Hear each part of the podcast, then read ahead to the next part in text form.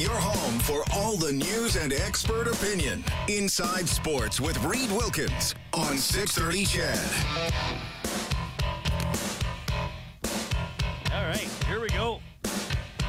Next Friday, we got the Gary Drager Golf Classic coming up at the Links, all in support of 630 CHED Santa's Anonymous. Uh, I believe that Bob Stauffer and I were auctioned off to play with a couple of lucky golfers. And yes, I just did air quotes as I said the word lucky. No, no, it's going to be great.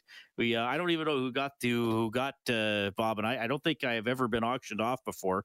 I assume those people are much more excited about golfing with Bob.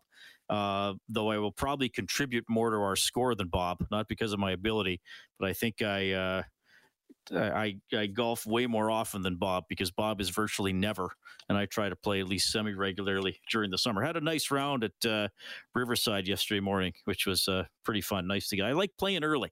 I like getting out there early, playing before the, the course is uh, really busy. Kind of buzz through the round, get the day going with a nice round of golf, and away we go. But uh, that'll be next Friday.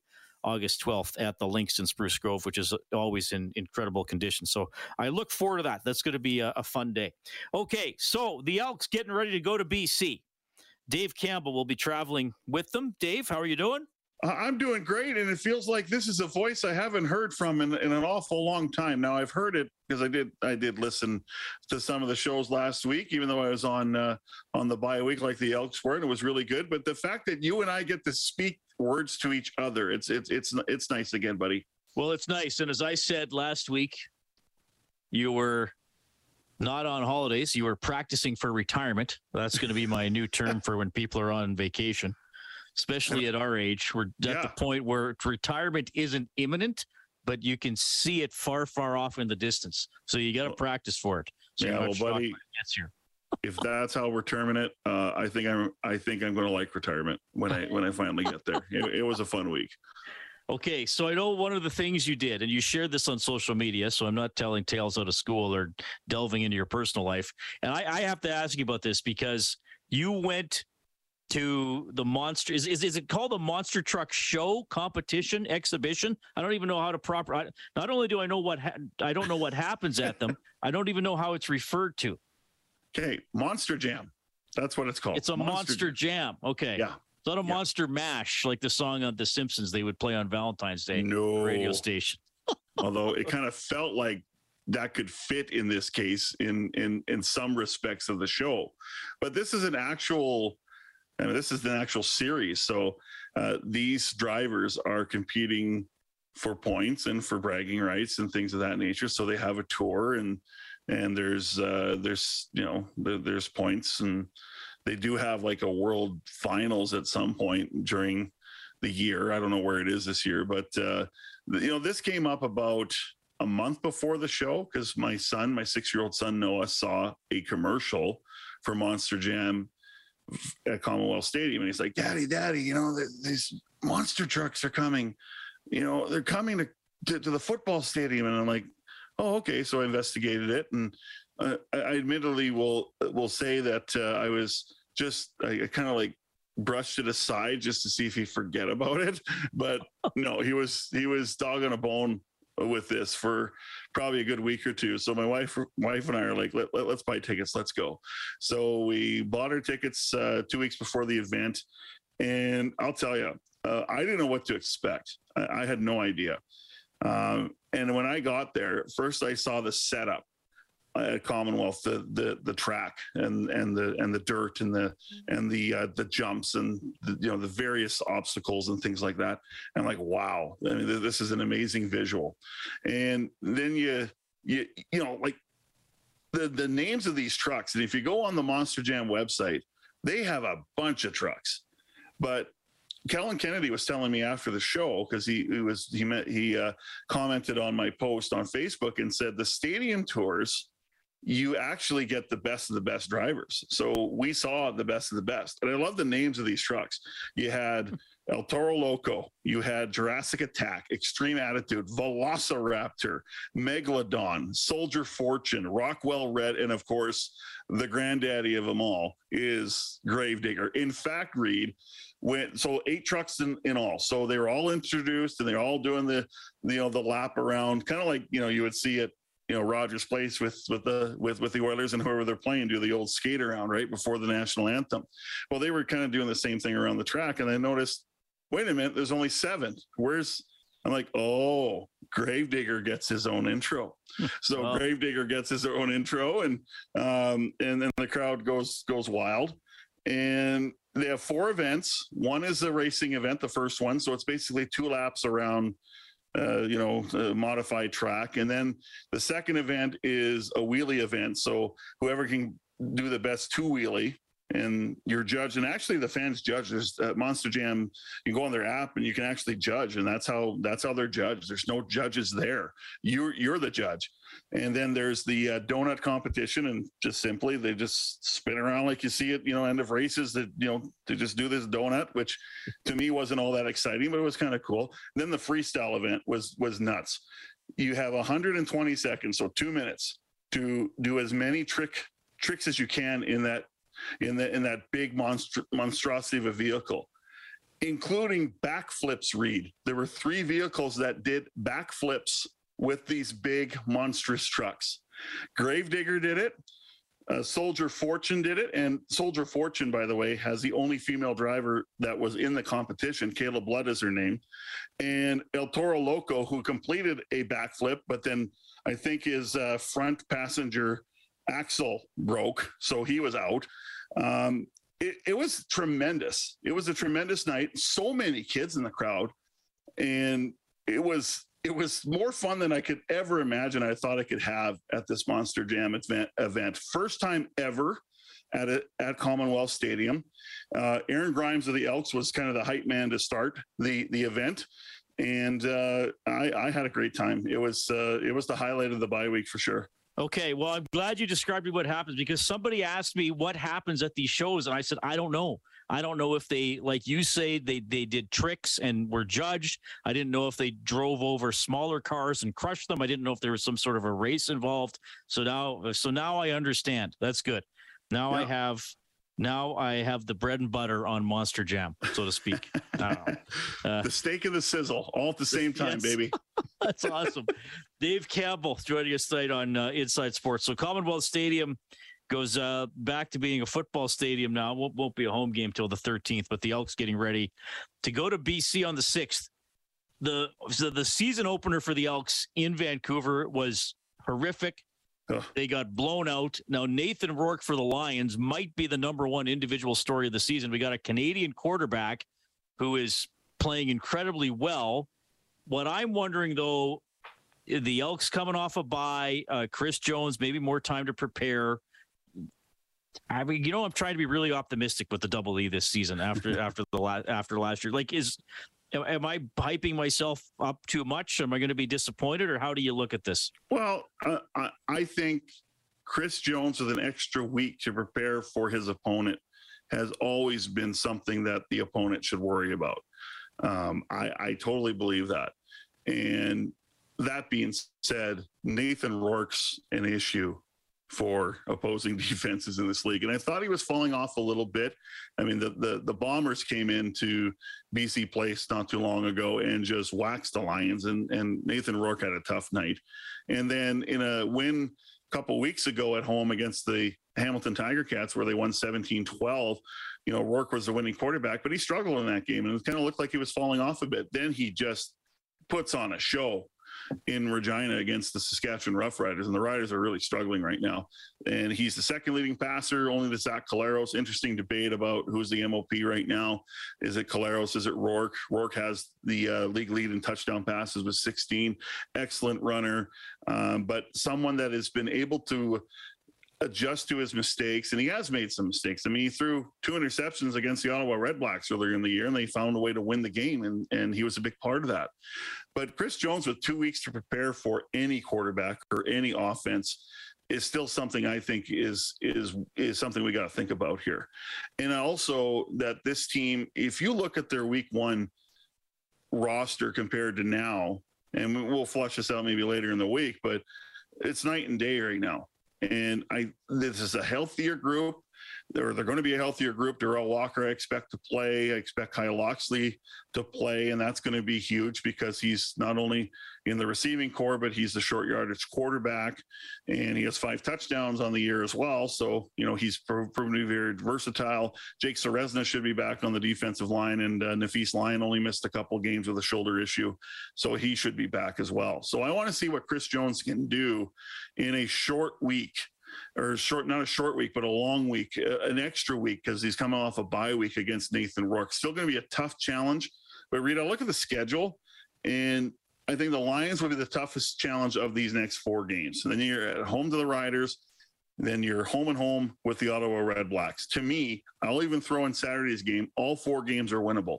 Mm-hmm. And if the Elks can come away from this month with three or four wins, you know that might not might not be too bad at all as they set up uh, going into Labor Day and, and the Labor Day rematch. Yeah, well, that's I mean, I know in the CFL it's a long season, 18 games is a lot. Two thirds of the league makes the playoffs.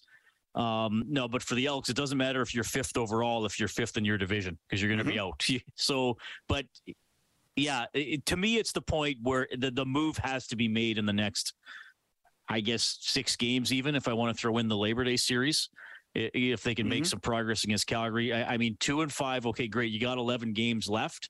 You probably got to win six, and, and you probably got to beat Saskatchewan both times you play them. Yeah, and then, and, gotta, and then you have a chance yep. at fourth. And you got to remember too. I mean, the the fact that they played so many games up to, I mean, let's go to the Labor Day rematch through the Labor Day rematch, they would have played 13 games, and then they have two bye weeks in the remaining schedule. They only play five games following the rematch to the end of the season. They have a week a week 21 bye, right? So they're not playing a lot of games after Labor Day. So if they're going to make any sort of move in the West, and I still think it's going to be very very difficult for this team to do that, considering who they're playing, considering who's in front of them in the West, and uh, the fact that this team isn't exactly a core yet, even though you kind of can see some signs here that you know they're they're starting to come together on offense a little bit, on defense. I think much more. Special teams has been a little bit of a little bit of a mess because of injuries as well. But that this this team is starting to develop a core, and but you know is is is it too little too late kind of thing I, I don't know i mean i think we're seeing a better competitive effort out of this team and performance. It's just at certain moments you wonder where their head's at. And Chris Jones talked about even in practice where it's a lack of concentration. And he also used the the term after the the loss to the Bombers. Um, uh, what was it again? Uh, uh, we lack a certain level of intelligence. And he said today, look, if if you're going to line up offside in practice, you're probably going to do it in a game. Yeah. So so that's why they're trying to clean it up as best they can in practice and not tolerate those those sort of things because it might mean nothing it might mean something and uh, they really want to clean that up. So that that that's for me is is going to tell the story of this elks team for 2022 which again i think think we might be asking a lot for this team if they're going to make the playoffs but can they show signs that they're going to be a better football team? And i still think that is possible even if they don't make the playoffs but can they play a full 60 minute effort and performance. And that doesn't mean perfection, but that means do they do everything and the little things and, and the details of the game? Do they do them right? You know, they are, are, are they making the decisions they need to make? Uh, you know, on the right side of decision making, on the right side of the details, instead of what we have seen. Reed and we and and again, the loss to the Bombers was a perfect example of the problem with this team they were dominating at times against the best team in the league and they had them they had them running around. But key moments of that football game the elks looked like they had no business being in that game and the bombers had that championship mentality. Mm-hmm. and it was like four or five plays go i mean it'd be easy to look up which plays those were that they executed so much better you know? And i remember you said you know you said last week it was their c game i think to, to jed roberts you know, good teams have to win with their C game. Well, they won with their C game, but when it came to details and the moments of the game where it mattered, they were A plus. Mm-hmm. Well, and and but I think that that's what I want to see from the Elks. It's like you said, don't line up offside. Don't don't commit no yards. Yeah. You know, don't don't be sloppy lining up and you got to take a timeout or delay of game penalty, things like that. I mean, they're they're going to have a talent deficit against some teams, mm-hmm. um, but you can overcome that if if you are equal or better in paying attention to the details and, and not committing some of the the self-inflicted wounds. Well, it'll be a fun week to follow practice for sure, and it's going to be interesting to see the Elks go up against Rourke again. He is he is a top story, I think, for the uh, for the Canadian Football League this season. Dave, thanks a lot for checking in. Thanks for educating me on Monster Jam as well. We'll talk to you soon. And I look forward to you to taking you to the next event at Commonwealth Stadium and the next Monster Jam. That that'll be fun. Well, that'd be. I, I have never been to a Monster Jam, Dave, and I'm, I'm glad Dave told me because I did not know what happened. I just kind of thought they lined up a bunch of smaller cars and the Monster Jam trucks drove over them, and everybody cheered and was happy because there was some destruction. But they actually, what did Dave say? Three of the monster trucks did backflips, which I'm trying to visualize. That's pretty amazing. Dave seemed to have a great time. He took the family. He's got two uh, young kids. They had a great time. So. Uh, I don't know. I've never thought, and, and not, hey, if you like it, that's that's cool. I've never felt like Monster Jam was my type of thing, but apparently it was pretty fun. Uh, I, I know I saw some. Uh, I, you know, I live in the Commonwealth neighborhood. I saw a bunch of people walking uh, out of the neighborhood to go home after. So it must have been pretty well attended. Anyway, uh, if you want to talk Monster Jam or otherwise, Kevin Lowe announced his retirement from uh, OEG today as vice chair and alternate governor. It is 780 496 0063 on the CertainTeed hotline. Back in a couple of minutes with more Inside Sports. Inside Sports with Reed Wilkins is brought to you by James H. Brown and Associates, Alberta's precedent-setting injury lawyers. From uh, Kevin Lowe tonight. You've heard from Dave Campbell getting you ready for the Elks and the Lions coming up on Saturday night. That is on 6:30. CHED, the countdown to kickoff is at 6:30, and then the game will be at eight. As uh, the Elks sitting there with a record of two and five. BC, I must admit, I did not see them being this good. They are five and one on the season. They only lost to the Winnipeg Blue Bombers, who are now 8 0 after beating Calgary over the weekend. Toronto leading the Eastern Division, they're 3 and 3. Hamilton's two and five. Montreal's two and five. So the Elks, last in the West, would have these. Uh, they have the same record as the two teams tied for second in the East. Now, of course, the East teams are going to start playing each other and getting some wins. The West teams will play each other and get some losses. But once again, the uh, West Division decidedly stronger than the East. I can also tell you that the Edmonton Stingers will play at the Saskatchewan Rattlers on Thursday in a playoff game in the Canadian Elite Basketball League. The winner advances to the quarterfinal, and then the winner of the quarterfinal goes to championship weekend in Ottawa, which is a final four scenario. The playoff structure, I am not a fan of. Ottawa is hosting the championship weekend. So they automatically go to the final four. They finished eighth out of 10 teams. So they do not have to play in a play in game and they do not have to play in a quarterfinal. They're the eighth seed, and we already know in the uh, semifinal they're going to play number one Hamilton, the Honey Badgers. So the uh, the other six teams are actually playing in to get into the other semifinal. I, I'm a little torn about this. I understand it's still a relatively young league, and the championship weekend was in Edmonton a couple years ago, and the Edmonton Stingers won it. They've won the last two championships, don't forget.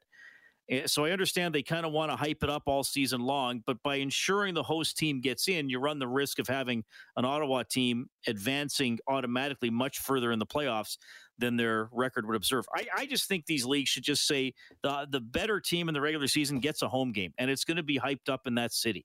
And maybe you make the championship series a best of three, and you have it, you know, the Wednesday, Saturday, and Sunday, or Wednesday, Friday, and Saturday in all the games in the city of the higher place team. And then it's going to get attention. Because like, I'm going to tell you something Ottawa is not going to be in the league final in the CEBL. So you're going to have it basically being a neutral site game. It's not the Grey Cup. It's not the Super Bowl. Let, let at least let the the fans of that team go. That's what I think they should do. But as you may have noticed, I don't run any sports leagues. They did change the University Cup after I beat that drum for a while for two pools of uh, three teams to an eight team single elimination tournament. I'm not saying I had a lot to do with that, but I was saying I was beating that drum for a couple seasons leading up to it happening. Anyway, so uh, we wish the Stingers the best coming up here on Thursday. Derek Scott is back at the 630 Ched Broadcasting Compound. He is your studio producer this evening as Kellen Kennedy has the night off. Derek, how are you doing, buddy? Good, Reed. You? Good. Now, you were telling me during the break you have been, because this monster truck stuff – I, obviously I know about monster trucks. I have never been moved to go, but I, I understand for some people the Monster Jam is indeed their jam. Yeah, you know, I used to always go with my dad when I was a little guy, and it's one of those things that you know maybe when you look at it, you know, think it doesn't really look that great, but I mean when you're there, I mean you feel the roar of the engines, the heat coming off these things, the excitement in the crowd. It's really something that you really really enjoy once you're down there. Well, Dave mentioned Gravedigger in that interview, and I, I had heard of Gravedigger. Mm-hmm which is would Gravedigger be the most famous monster truck of all time? I would say probably like, maybe maybe Bigfoot would be up there too. Oh wow! Yeah, that's another one. But I'd say those are those are the big boys right there. That's for sure. All right. Well, Gravedigger has a Wikipedia page. I just well, there you go. Be, must, oh, Gravedigger's been around over 20 years. Wow. Does it still have its all its original parts? oh, boy, I I can't imagine. no. Uh, got a text from Section O, who is a uh, loyal Edmonton sports fan primarily interested in the Edmonton Elks. Uh, he says the Memorial Cup has the same format as the CEBL with a host team in the tournament. Yeah, and you know what, Section I have a problem with it in the Memorial Cup. I'm going to say this right now. To me, the Memorial Cup uh, is tainted when the host team wins if they weren't a league champion. This year, the host team won, and I'm like, whatever. They're not the best team. They they won a little mini tournament good for them. They had to prepare to do it. They, they you know, they played the games under the same rules as everybody else. But it, it's it's a fine line when you have these tournaments and and the the participants for the tournament are determined through a, a playoff, and you're not going to know who it is until right near the end. So you let the host team in, so there's more interest in that market. And then, to me, an undeserving host team wins. I, I think it kind of taints the final result. I, I really do. But you're you're right, Section. That that's that's a good point. The Memorial Cup is a four-team tournament, and the host gets in. Now, some teams, the some years the host has gone much deeper in the playoffs than this season, for example. But but still, I, I prefer where everybody plays this your way in, or even if you take the top two teams from each league and and and let them in. But uh, you're right. I mean, it's it's not unique to the CEBL Section O. As as always, you're a very astute gentleman.